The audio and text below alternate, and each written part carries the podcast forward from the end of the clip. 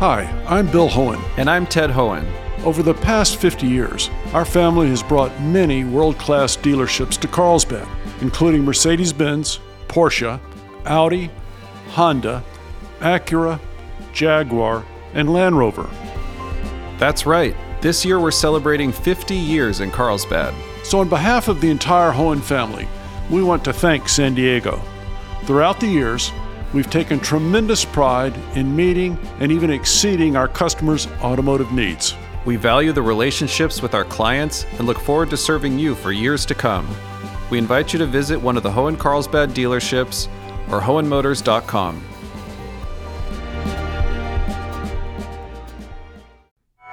Mayor Todd Gloria responds to recent criticism on homelessness. The city is doing absolutely everything we can, and we'll continue to do this work because we're far from mission accomplished.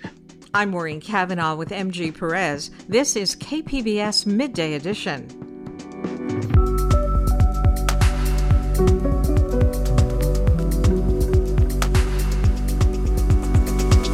What does the new ruling against DACA mean for the program? While the Fifth Circuit largely upheld the lower court ruling that, that did find DACA unlawful, um, the Fifth Circuit will also allow renewals to continue. San Diego is encouraged to save time, money, and commutes with more rapid bus service. And we'll hear from the keynote speaker for this weekend's return of the San Diego Writers Festival. That's ahead on Midday Edition.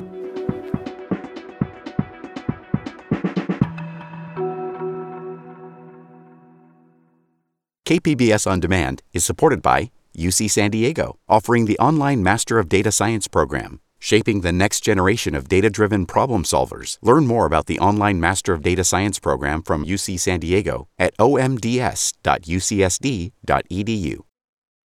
San Diego Mayor Todd Gloria is heading toward the middle of his term. His efforts to increase housing continue with new collaborations with the state and county to provide land for development. And the huge project now in its first stages to develop the sports arena site. But the issue of homelessness continues to be San Diego's most visible and difficult problem. It provoked one of the city's celebrities, former NBA star Bill Walton, to openly criticize the mayor and ask him to step aside. Joining me now is Mayor Todd Gloria, and welcome to the show. Thank you for having me, Maureen. Now, Bill Walton has been one of your supporters. Now he says you failed to deliver on your campaign promise to reduce homelessness. What's your response to that criticism? Mean, my office made a statement last week in response to that, but I think our response is what we're doing every single day to transition people off the streets and into housing. What you see in my administration in less than two years is a 38% increase in the amount of shelter beds available in the city of San Diego. Citywide homeless outreach teams working every single day in every corner of the city. And as you mentioned a moment ago, strong efforts to expand the amount of housing, specifically affordable housing, uh, that is available. That outreach that leads to shelters that graduates into housing. That's how we address homelessness. The city is doing absolutely everything we can, and we'll continue to do this work because we're far from mission accomplished. I share the frustrations of many of your listeners and viewers, but rather than throw my hands up and give up on our city, I'm choosing to double down and continue to work in this direction of pushing for the kinds of changes that get people off the streets for good. You know, one way to look at this is the Walton criticism could be dismissed as just one wealthy man's annoyance at having homeless people in his neighborhood, but that would be true if it were not a feeling shared by so many San Diegans right across the city. Do you realize the extent of concern about homelessness, and is homelessness the top priority of your administration? There's no question, Maureen. It is what I spend the vast majority of my time working on. And I recognize that we're not where we want to be. But I also want to point out that we have just lived through two of the most difficult years uh, in our country's existence. The pandemic has changed absolutely everything, affected all of us. And that's particularly true of the vulnerable who live on our streets. And we're not back to where we were pre pandemic. Many of our shelters are still grappling with the echo effects of the pandemic, and we're not where we want to be. Uh, but again, I refuse to give up on our city. I am going to continue to work every single day to work on this issue. And Maureen, in terms of that understanding of that recognition of what other people are feeling, I'm a San Diegan too. I live and work in downtown San Diego. I have never walked out of my home without seeing this problem right in front of my face. Uh, and I choose uh, to take that frustration, that anger, and channel into things that actually work more outreach, more shelter, more housing, calling for more change at the state and federal level when it comes to how we deal with our mentally ill and our substance users in our community. Uh, I spend uh, the most amount of my time on this issue because it's our top priority. And I'm not happy with the state of affairs, which is why we're continuing to work to innovate and to expand the offerings we have in our city and to increase enforcement in our communities, as KPBS has reported just this week. You've said that building more affordable housing is an essential part in reducing homelessness, but there's pushback on that too from neighborhoods that don't want to increase density. How do you make your case to people who feel upset about the number of homeless people in their communities, but don't want more housing in their neighborhoods? I think what you're alluding to, Maureen, is the inconsistency in those two positions.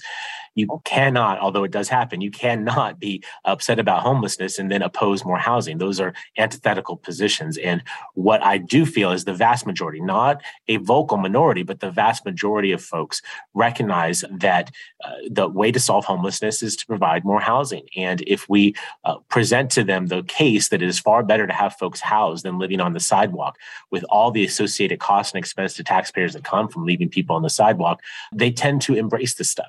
Our pro housing policies are generally supported by the majority of San Diegans. That's why we're proceeding with them. It does mean that on a project by project basis, we tend to get some pushback. But what I found over my long career, Maureen, is that while that opposition tends to be vocal when the ideas are suggested, when the projects are completed, the community sees them as the enhancements that we intend them to be. Uh, that that once blighted parking lot is now a beautiful housing complex. That the people who were previously sleeping in the alleyways and on the sidewalks are now housed uh, and in in a more suitable environment. People appreciate that. They simply want to see progress, and that new housing, particularly that affordable housing, is the progress that we all need and want uh, to help solve this crisis. Mayor Gloria, how long do you think your efforts will take to substantially impact the number of unsheltered homeless people in San Diego? Well, Maureen, I always believe in being completely honest with the public, and I can't give you a specific date, in part because this is a very dynamic situation. I have long been engaged in the issue of homelessness. It's what I've spent most of my career working on. And what's unique about our current times is the pandemic, the way that that has acutely impacted the homeless population. Another variable that we don't talk enough about is the uh, substance abuse crisis, specifically fentanyl and methamphetamine. That has really supercharged this problem in a way that the city has not previously had to grapple with, and that we're still kind of struggling to get our arms wrapped around in concert with our county, state, and federal partners. Uh, that said, the more housing we can construct, the more folks that we can get off the streets. A lot of folks are on the streets not because of a substance abuse issue or mental health issue. They simply can't deal with the, gra- the rising rents. You know, average rental prices in San Diego for a median apartment is north of $2,600, $2,900 a month. Um, if you're a, a, senior on a fixed income, if you're a veteran on a VA pension, uh, you recognize very quickly how you end up on the streets with those kinds of rental prices. If we can continue to advance pro housing policies in the city, I think we can help address the needs of those who are economically displaced but it is the challenge of those who are severely mentally ill and those who are deep in addiction uh, that will probably take longer, in part because the city doesn't have a mental health department. We don't directly deal with uh, mental illness and substance abuse issues, uh, but we are leaning in on this matter my recently adopted city budget actually has funding set aside for a city behavioral health officer as well as conservatorship attorneys in the city attorney's office. This is an effort to recognize that increasingly a part of this equation is mental illness and substance abuse. And rather than ignore that or simply say it's someone else's problem, the city is leaning in to advance solutions that will actually address this. But in terms of a time frame, it's difficult to provide that because I always want to be honest with San Diegans, recognizing that we didn't get into this problem overnight. We won't get out of it overnight. But what San Diegans have is my ironclad commitment to keep this at the forefront of the city's agenda because there is no bigger problem than our homelessness crisis right now for San Diego. The city recently approved a new climate action plan that has many ambitious goals, but now the Climate Action Campaign is suing the city over the plan because it claims there's no enforcement mechanism and no funding attached. Should the city come up with a more structured plan that has enforcement and funding to achieve its climate action goals? well, we are doing that. You know, I, it's not appropriate to comment on open litigation. I will say that when you look at our recently adopted city budget, we have large investments in the climate action space, as well as additional legislative actions that will help us to actually implement it. Uh, we are working uh, with our federal partners. A part of today's conversation um, was the uh, at the press conference I had this morning was illustrating the dollars we're getting from the state and federal levels of government to help finance things like climate action, uh, water resiliency, uh, and other components of, of our efforts to be responsive to the climate. But we are making large investments here. Later this month, we'll announce uh, new policies with regard to municipal buildings and our city's fleet of vehicles to uh, reduce their carbon uh, impacts. Uh, and more is to come. You know, the climate action plan is measured in 5, 10, and 20 year increments. And we uh, are just getting started on this work. So I believe that San Diego is a national leader when it comes to being sustainable and environmentally friendly and tackling the climate crisis. I recognize there are activists who want more action. I tend to agree with them. but but to suggest the city is not working on this issue and making dramatic and uh, policy and financial investments to address it uh, is incorrect. Now, as you mentioned, you had some good news to share today about an increase in the number of grants that San Diego has been awarded this year from federal, state, and other agencies. How much and where is the money going? What we have seen is a 62% increase in grant funding uh, from this year prior compared to last year. 59 grants awarding close to $229 million to San Diego. We are the eighth largest city in this country, the second largest in California, and we deserve our fair share of state and federal resources. My administration, specifically our government affairs team, have been exceptional at being extremely aggressive in making sure that in Sacramento and Washington, D.C., that those folks know about our needs and that they're giving us the resources to actually do something about it. So that's everything from $150 million from the U.S. Department of Transportation to construct a second port of entry in Otay Mesa to help drive down border wait times and improve air quality in our border region, to $300 million in American Rescue Plan Act uh, that's actually helping us to balance our city's budget and continue to provide uh, neighborhood services as we come out of the pandemic, whether it's investments in our pure water system for water resiliency to our San Diego airport expansion of Terminal 1. What you see is a, a flood of dollars coming from Sacramento and Washington, D.C., helping us to stimulate our local economy, put San Diegans to work, and importantly, get our fair share of state and federal resources. Finally, a federal appeals court ruled yesterday that the DACA program is illegal. There will be no changes to the program right now, but that ruling has to have many people in San Diego uneasy. What's your message on San Diego's commitment to DACA and the people who arrived here as kids?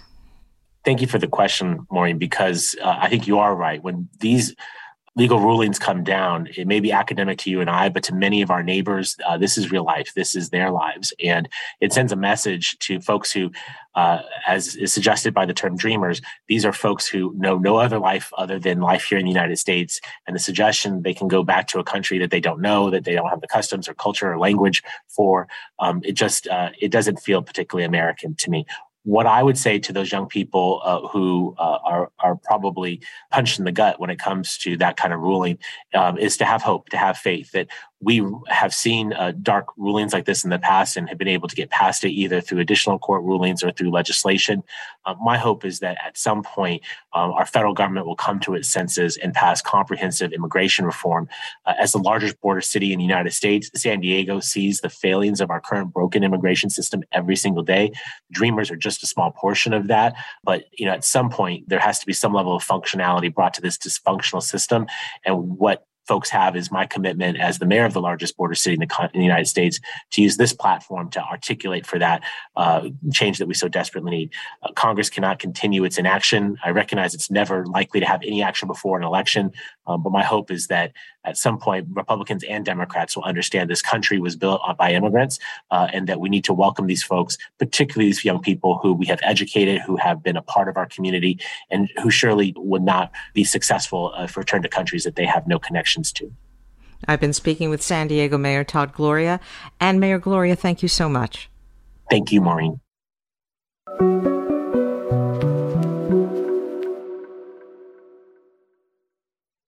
As we just heard from Mayor Todd Gloria, the court ruling on the legality of the DACA program has real life implications for thousands of San Diego residents. An estimated 40,000 DACA eligible immigrants live in San Diego County. Earlier today, KPBS border reporter Gustavo Solis spoke to Jess Hanson, an attorney from the National Immigration Law Center. His first question was about what the federal appeals court decision means legally. So, yesterday, the Fifth Circuit Court of Appeals issued a decision in DACA um, on the merits of DACA. And while the Fifth Circuit largely upheld the lower court ruling that, that did find DACA unlawful, um, the Fifth Circuit will also allow renewals to continue um, temporarily and has sent the case back down to the district court to consider the new Biden administration's rule. And so, for right now, the status quo is the same. People who have DACA continue to have DACA and can continue to renew. Um, but folks who have not been able to access the program um, still cannot. What does it mean for just the mindset of, of people who have had DACA and have been in this kind of um, I mean, they have protected status, but for now, there's just this large uncertainty looming over their heads. Like, what, what? It seems like this isn't really adding much clarity to that. That's right on point. Um, folks are tired. Um, you know, individuals who have DACA and who we've heard speak um, speak out since the decision came down yesterday afternoon have expressed exhaustion, anger, you know, being burnt out of living between court decision and court decision and living their lives in two year increments. And so folks are really just um, pushing for Congress to act. This, you know, it's it's urgent. Congress needs to step up and do something about this. Folks cannot continue to live this way. It's not sustainable. Um, and yeah, the only the only body that can enact a permanent solution is Congress. And you mentioned the kind of Biden's policies. What did his administration do, and what is specifically being evaluated about uh, what he did and whether it's, it's legal or feasible? So the Biden administration published a rule that um, the rule, the goal of the rule was to make DACA um, stronger by putting it into a regulation. Um, but the administration, um, while it's great to try to strengthen DACA, the administration didn't go as far as it could have. Um, so the rule that was published is very, very similar to the 2012 DACA memo.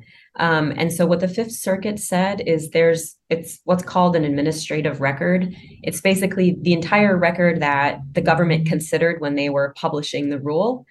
Um, the Fifth Circuit sent the case back down to the district court so that the district court could review that record um, and make a decision on the rule in the first instance, because the Fifth Circuit never has, um, the lower court never evaluated the rule. It wasn't out yet at the time um, that the decision went up to the Fifth Circuit. And so while the rule is going to be considered, um, again, just going back to the refrain that the only real solution here is is congressional action. And I, am sorry, I'm not sure I understand, but what is the specific rule that is going to be evaluated now? The rule that is going to be evaluated is the 2022 rule implementing DACA as a regulation. Um, so it was published recently, um, late this summer, and it is very similar to, it basically puts the requirements from the 2012 administrative memo into a regulation formally. Um, and the lower court will consider that um, because the um, while the government has argued that it's very similar to DACA, other parties in the case have argued that you know the the government considered over 16,000 comments from individuals who are impacted, from colleges, universities, um, all across the United States, there is such strong support for DACA that thousands and thousands of people showed up and made comments in support of this rule. And so now the lower court is going to take those comments into consideration. So, so if, if I'm understanding correctly, the rule made DACA essentially a memo to a regulation. That's it's kind of changing its status that way. That's right. So the original um, pronouncement, you could say, of DACA was um, an executive um, memo, and the rule is putting it into regulations. It, it, strengthens it by codifying it in the Code of Federal Regulations. And it's probably too early to tell, but do we have a timeline of, of when the lower court will, will move on this? We don't know exactly when the lower court will rule, but we do have a date of October 31st, which is the date that the DACA rule is set to go into effect.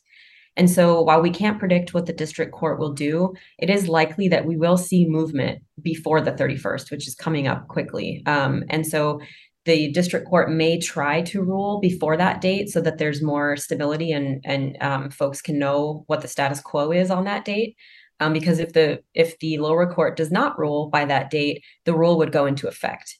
Um, and so we'll just have to wait and see over the next couple weeks um, to to watch the district court for movement there.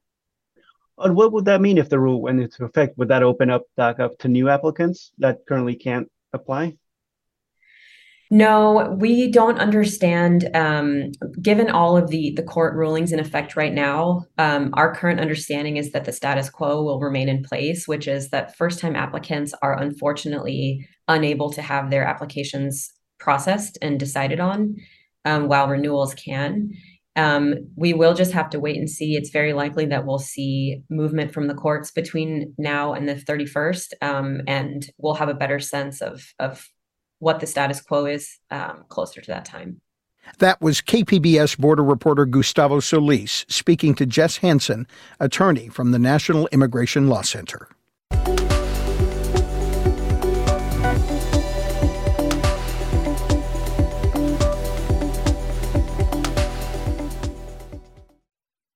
KPBS On Demand is supported by the San Diego County Toyota dealers, whose commitment to customers extends to giving back to the community and who are proud to support the City of San Diego lifeguards with their important role of keeping our beaches safe. Toyota, let's go places. This is KPBS Midday Edition. I'm Maureen Cavanaugh with MG Perez. Jade Hindman is away.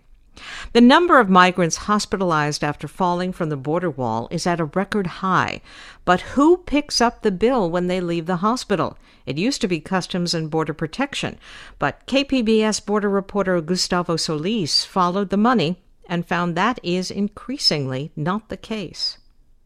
Former President Donald Trump didn't deliver on his 2016 campaign promise to build a new wall covering the entirety of the US Mexico border but his administration did succeed in doubling the height of some of the existing portions of the border wall. And though there's little evidence that the higher wall actually slowed illegal border crossings, it has caused a big spike in serious injuries to people who've fallen off the 30 foot wall. UCSD Health received 270 border fall patients last year, 200 more than it did in 2019 when the wall was at a lower height. Dr. Jay Doucet is head of UCSD's trauma unit, he says they're getting so many patients from Customs and Border Protection, or CBP, that the hospital now has a special section just for them. We had to open up another ward just to deal with the surge from, from the border. Many of these patients require lengthy stays in the ICU and multiple surgeries to repair broken bones. This new reality is putting pressure on hospital resources. As length of stay goes up and the more surgeries that are required, uh, the more expensive things are as well. But who's responsible for picking up the bill? Well, that's where things get a little murky. CBP is responsible for the medical expenses if the patient is in their custody when they're discharged from the hospital, and that was usually the case as recently as 2019 and 2020. Data from UCSD shows that CBP paid for roughly 75% of the patients their agents brought into the hospital in 2019 and 80% of patients in 2020. But staff at the trauma unit saw a shift in 2021. Well, now we notice that they're not sticking around as much. Doucet is referring to the CBP agents. Beginning in 2021, CBP began keeping far fewer patients in custody. Instead, the agents were increasingly giving them a notice to appear in immigration court and walking away. This change in approach coincided with a new California law that expanded health benefits under the state's taxpayer funded Medi Cal program to undocumented immigrants. Doucet says that by releasing patients from custody, CBP is essentially handing their hospital bills over to California which pays for them with a mix of state and federal funds. CBP's own data backs this up. In the San Diego sector, the federal agency covered the medical expenses of roughly 3,000 patients in the fiscal year 2019 2020. That number dropped to 550 during the first 10 months of the current fiscal year. Meanwhile, the average cost per patient has quadrupled from $1,500 in fiscal year 2019 2020 to $5,500 in fiscal year 2020 2021. CBP officials would not comment specifically on the reason behind their new approach. Instead, they issued a statement confirming that patients who are not kept in custody receive a notice to appear in immigration court. Meanwhile, the practice is drawing criticism from both sides of the immigration debate.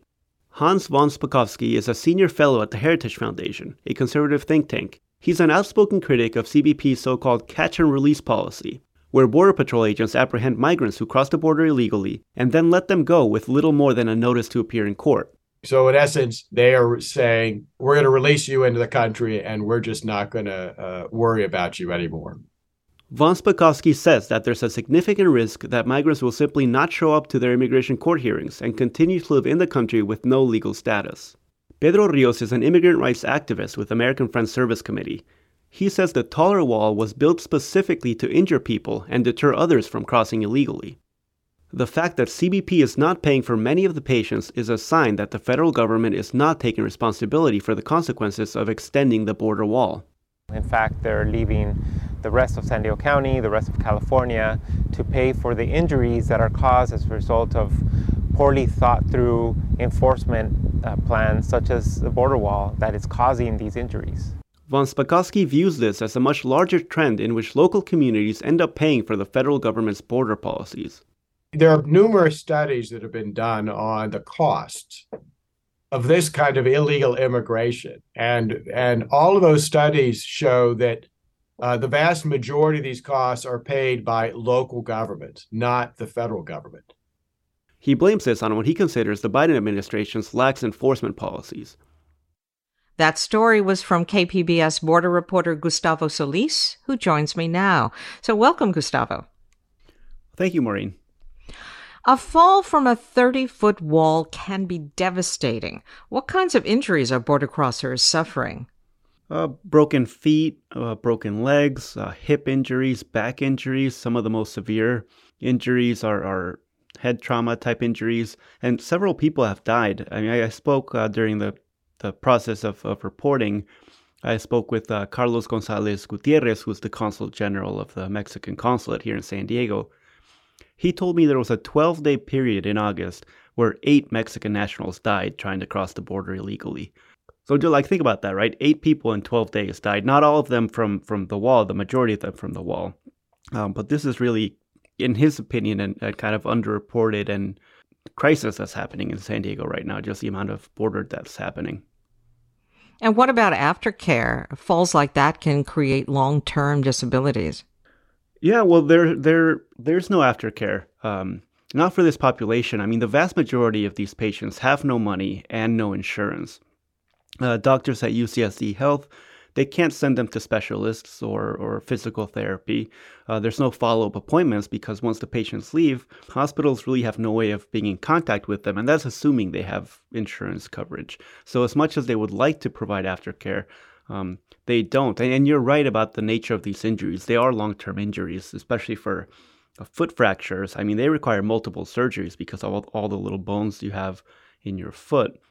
Uh, head injuries can last like your, your entire life. I mean, I visited, I saw one family uh, from Veracruz. They flew to Tijuana to pick up their adult son who had uh, fallen and hit his head on the wall. The man suffered traumatic head injury to the point where he, he lost cognitive function.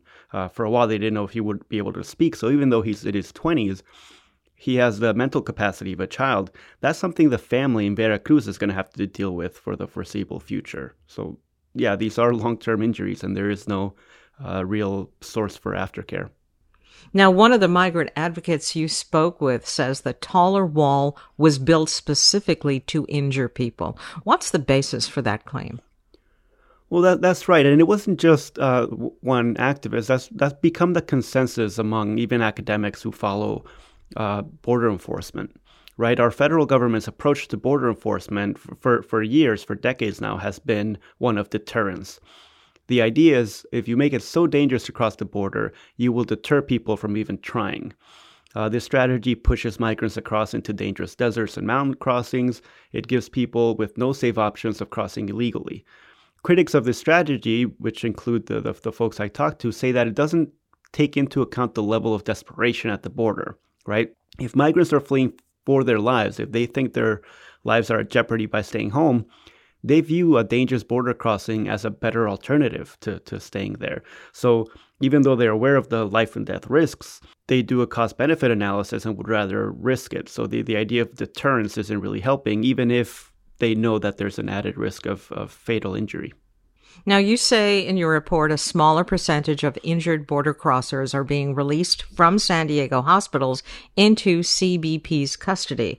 Is that something CBP can decide to change on its own? I imagine CBP has a fair amount of discretion over the policy of, of who they choose to keep in custody and who they don't. I asked and didn't really get a clear answer from them at all. Uh, but I imagine it's a matter of resources and priority as well, right? If CBP has limited resources, they need to prioritize who to keep in custody at the hospital. Doctors and staff at uh, UCSD Health told me that agents tend to prioritize people they've already identified as uh, ringleaders of smuggling networks or people with a history of, of multiple human uh, smuggling apprehensions or witnesses that they could help uh, help them down the line. Uh, so it seems like those folks are the ones being kept in custody, and the other ones are are being let go. What would be the point of Customs and Border Protection to sort of change the way it operates, to pass hospital bills on to California state funds? Can it afford the increase in these hospital bills caused by the taller wall? Well, to be clear, CBP didn't tell me why they're deciding not to keep patients in custody as often as they used to. Uh, so I can't definitively say that the agency is doing it to save money. But what I can say, and what the data tells me, is that prices are going up. Uh, the number of people at CBP is keeping custody is going down. Independent of what the reason behind CBP's decision is, we know that one impact is that the agency is paying less than it would have if it kept the same amount of patients in custody as it did in previous year, uh, which is an important point to make, I think, because, like I said before, right, apprehensions along the border at all-time highs the amount of people hospitalized from falling off the border wall also all-time high here in San Diego. So you have these two all-time high numbers, and the only number actually decreasing is the number of people CBP decides to keep in custody. I've been speaking with KPBS border reporter Gustavo Solis. Gustavo, thank you. Well, thank you, Maureen. Appreciate it.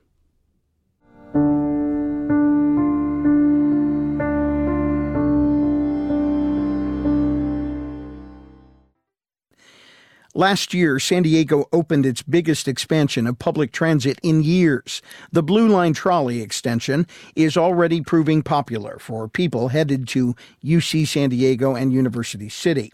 But that project was expensive and took a long time to build. A new report from Circulate San Diego argues the region could save time and money and help a lot more people by investing in rapid bus services. Colin Parent, executive director for Circulate San Diego, spoke to KPBS's Andrew Bowen about the recommendations from that report. Here's their conversation. Colin, welcome. Thanks for having me. So, what are the components of a truly rapid bus service that you argue for in this report?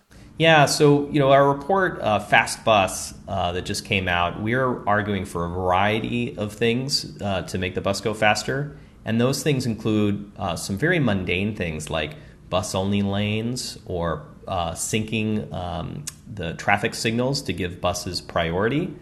And there's also some other things like making it easier and faster for people to pay their fares when they're boarding the bus. How does the cost of those improvements compare to, say, building a new light rail line like what we just saw on the Blue Line trolley? Yeah, so they're uh, dramatically less expensive. So we just spent $2 billion uh, extending the Midcoast trolley, which is a great project. We're not saying we shouldn't have done it. But uh, it's also true that the the kinds of projects that we're looking for to convert existing buses into rapid buses are usually between five, uh, 50 and 100 million dollars. So just you know orders of magnitude less expensive, um, and oftentimes being able to serve a similar amount of people. One of the things that you argue for in this report is all door boarding. So rather than everyone waiting in line to get on the bus in the front door, people could use the back doors as well and maybe save some time as people get on and off the bus. But wouldn't that make it easier for someone to just hop on the bus without paying the fare? Yeah, no, that that's exactly one of the the challenges for doing all door boarding. But we have some pretty uh, easy examples for how to address that. For example, the trolley system uh, currently allows for all door boarding. People will actually validate their fares before they get on the trolley, and then and then board at, at any of the many the many doors. And the way that we address that is we just have we just have occasional enforcement. So you have people who come in um, and will ask people whether or not they have a current fare, and that's the way that we that we address that to, to make sure that the people who are on the, the, the system you know belong there.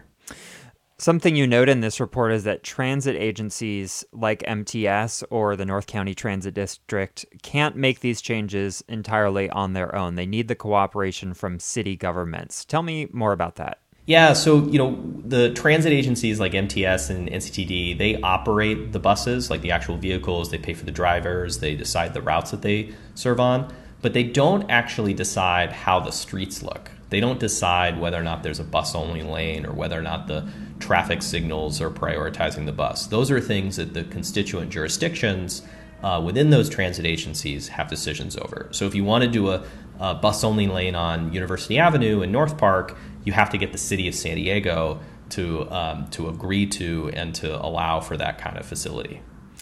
We just saw a big debate over bus only lanes on Park Boulevard through Balboa Park. And there were a lot of folks that were concerned that if you take away a travel lane that's currently for anybody, a bus or a car, that that will make traffic worse for the people who do drive. What do you say to those skeptics who just aren't convinced that bus only lanes are worth the disruption to the status quo? For some of the routes, uh, there there probably would be some disruptions to the status quo to, to, to the ordinary car drivers, but that's actually not true for for a lot of corridors. So you're you you have places like University Avenue or El Cajon Boulevard, which in some places are like six lane highways, and uh, right running through the middle of a of a community, and where actually traffic volume has gone down over recent decades. And then those are some of the areas where there are prime opportunities to create more bus only facilities that are very unlikely to make any meaningful impact uh, to the to the car drivers who are using it today. SANDAG, our county's transportation planning agency, did include some rapid bus projects in their latest regional transportation plan, but your report says that they're not enough. What more can SANDAG do now? Yeah, so one of the things uh, that was great about that plan is that they did include a lot of um, early action around bus improvements but there's not a lot of specificity about how good those improvements are going to be. There's no commitment to making bus only lanes, there's no commitment to doing um, signal prioritization. And those are things where there, while there is funding and plans to make improvements to certain bus routes, there's no commitment about the, the quality of those improvements. And so those are some things where Sandag can and should uh, take their plans, take their commitments, and take them one step further to ensure that the, the improvements that they're going to do are really going to be meaningful and help the bus go actually faster. So, if investing in bus improvements is a faster and cheaper way to improve the experience of public transit riders, why haven't we done it already? Hey man, that's a great question. I wish I wish I had an answer. Uh, you know, no. I mean, part of it's part of it's because you know rail lines are kind of sexier. They're more exciting. Uh, they're also um, and they're also you know oftentimes a, a higher quality experience. There's you know me personally, I kind of get I can get car sick on a bus, right? And so I prefer the trolley. Like that's a that's a legitimate uh, preference that a lot of people have. But it's also true that we're never going to be able to build a, tr- a, trolley line to replace every single bus line. There just isn't enough space, there isn't enough money. And if we want to be serious about improving transit for people today, uh, for people who are relying on it today, we have to make some different choices about doing the kinds of things we can afford and implement uh, with the amount of resources that we that we have and, and, and are able to access. I've been speaking with Colin Parent, Executive Director of Circulate San Diego. And Colin, thank you for joining us. Hey, thanks very much for having me.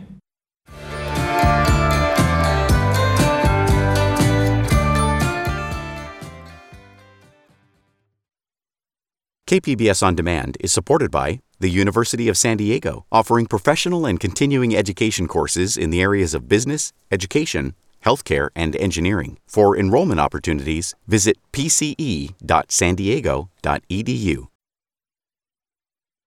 I'm MG Perez with Maureen Cavanaugh, and this is KPBS Midday Edition. This weekend marks the return of the San Diego Writers Festival, featuring talks with authors and workshops for writers of all kinds. One of the authors appearing is novelist Shilpi Somaya Gowda. Gowda is the best selling author of three novels. Her debut novel, Secret Daughter, is now being made into a film by Amazon Studios. Her latest novel is called The Shape of Family. The local author spoke with Jade Hindmon about her work. Can you talk about how your latest work, The Shape of Family, I mean, tell us about it and how it connects with your prior work?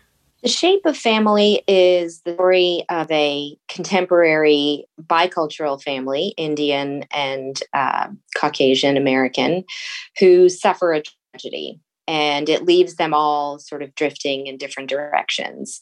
So the story is really about seeking, uh, seeking identity and belonging. Everyone in the novel, all the family members are looking for meaning, whether through work, love, or religion. And ultimately, it's a story of reckoning and reconciliation between and within each family member. Hmm. And you grew up in Toronto, but both you and your novels also have a strong connection to India, and you now live in San Diego. How does the relationship between North America and India influence your writing?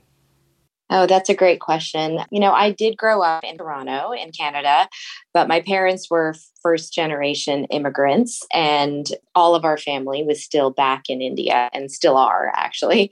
So, you know, I really kind of grew up being comfortable learning to be comfortable in two different worlds there was the world i had at home with my parents where you know the language the food the music everything was indian. And then there was the world i encountered at school where i was quite often the only person of color or one of a very small minority and all the norms you know from what people wore to what they ate at home for dinner were very different. So i think i kind of learned how to go back and forth between those two worlds and i and i think that dichotomy has played in the stories i'm attracted to so you know all of my novels have an element of indian culture western culture and how they mesh or sometimes clash and as you mentioned, your novels deal with issues of identity and belonging, but they also center on very common experiences that families go through. Where do you start when writing a novel?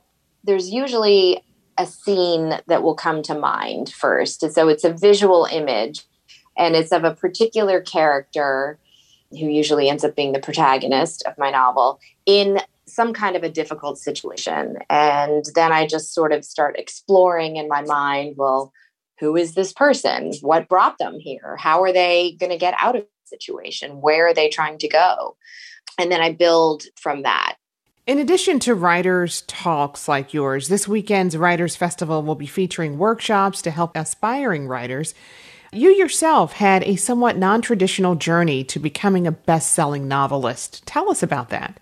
So I studied economics in college, and then I went and got my MBA and worked in finance and marketing in the business world for about a decade. And at some point, my husband had the opportunity to take a new job, which would require us moving across the country. And we were living in San Francisco at the time. I was not thrilled about the idea of moving. I felt like in the perfect city. I had a very full life. I had friends and and work I enjoyed and I I really didn't have space for anything new. So when we moved to our new city, Dallas, I suddenly found I had nothing but space and time. I didn't have the same kind of work. I was actually pregnant with my second daughter and uh, I decided I was going to take some writing classes for fun for the first few months just to sort of get me through the transition. And taking those classes led to me writing the manuscript that ultimately became my first novel. So I hadn't before that taken an English class or a writing class probably since high school. And in my business career, really only wrote bullet points on PowerPoint presentations. So it was definitely a non traditional path. Was there a specific moment along your journey here where you finally felt like you were a writer? I had finished my my manuscript and I actually went to a writers conference and was showing it to professionals in the industry so agents and editors who you know had offered to read the first 15 pages um, of this writer's uh, aspiring writer's work and offer some professional feedback. So I went into my first meeting, and a nonfiction editor looked at my work and she said to me have you taken writing classes outside of this you know little this these little continuing ed program that you've been in and i said no. And she asked me a couple of other questions that, you know, basically illustrated the fact that I had no pedigree or training for what I was trying to do. And then she said, well, that is surprising because this is excellent. and that was the first, you know, person that was not related to me by blood who had given me positive feedback. And she ultimately introduced me to the person who would become my literary agent. Your first book, Secret Daughter, is being adapted for the screen for Amazon. How has the experience been to see your words be taken off the page and onto the screen? Yes, it's been optioned, and Priyanka Chopra and Sienna Miller are attached to be the two main stars. So the screenplay is in development, and they're hoping to film in in the second half of 2023. Uh, and it's been really fun for me. I mean, I very much trust the creative team that is taking the project on. We've had many conversations, and you know, I have a voice in the process. So I think, you know, film is a different, the screen is a different medium. And so things don't neatly translate. They really have to be reinter a story has to be reinterpreted in order to make the best possible debut in film form. So I'm excited to see what comes out of the process. And what advice do you have for someone who may have the itch to put pen to paper? I think if there is something that is calling you as a potential writer, you should absolutely pursue it. And inspiration and ideas are great. They are probably only about 5% of the process. In my experience, the discipline of writing every day or as close to every day as you can is the most important thing to just honing your craft and rewriting and revising to make your work better. So, my best advice is always ABCD apply bottom to chair daily. A, B, C, D. There it is. Shilpi Somaya Gowda will be a keynote speaker at this year's San Diego Writers Festival. She will be appearing this Saturday, October 8th at 11 a.m. in Coronado. For more information, you can visit kpbs.org or san diego writers festival.com. And thank you so much for joining us, Shilpi. Thank you for having me. It's been a pleasure. That was novelist Shilpi Somaya Gowda speaking with Jade Hindmon.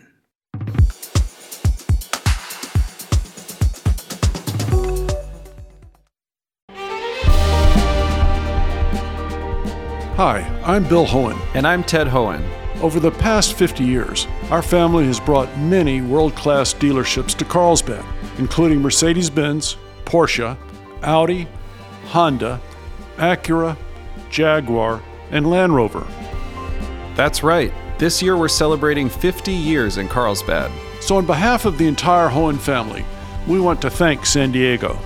Throughout the years, we've taken tremendous pride in meeting and even exceeding our customers' automotive needs.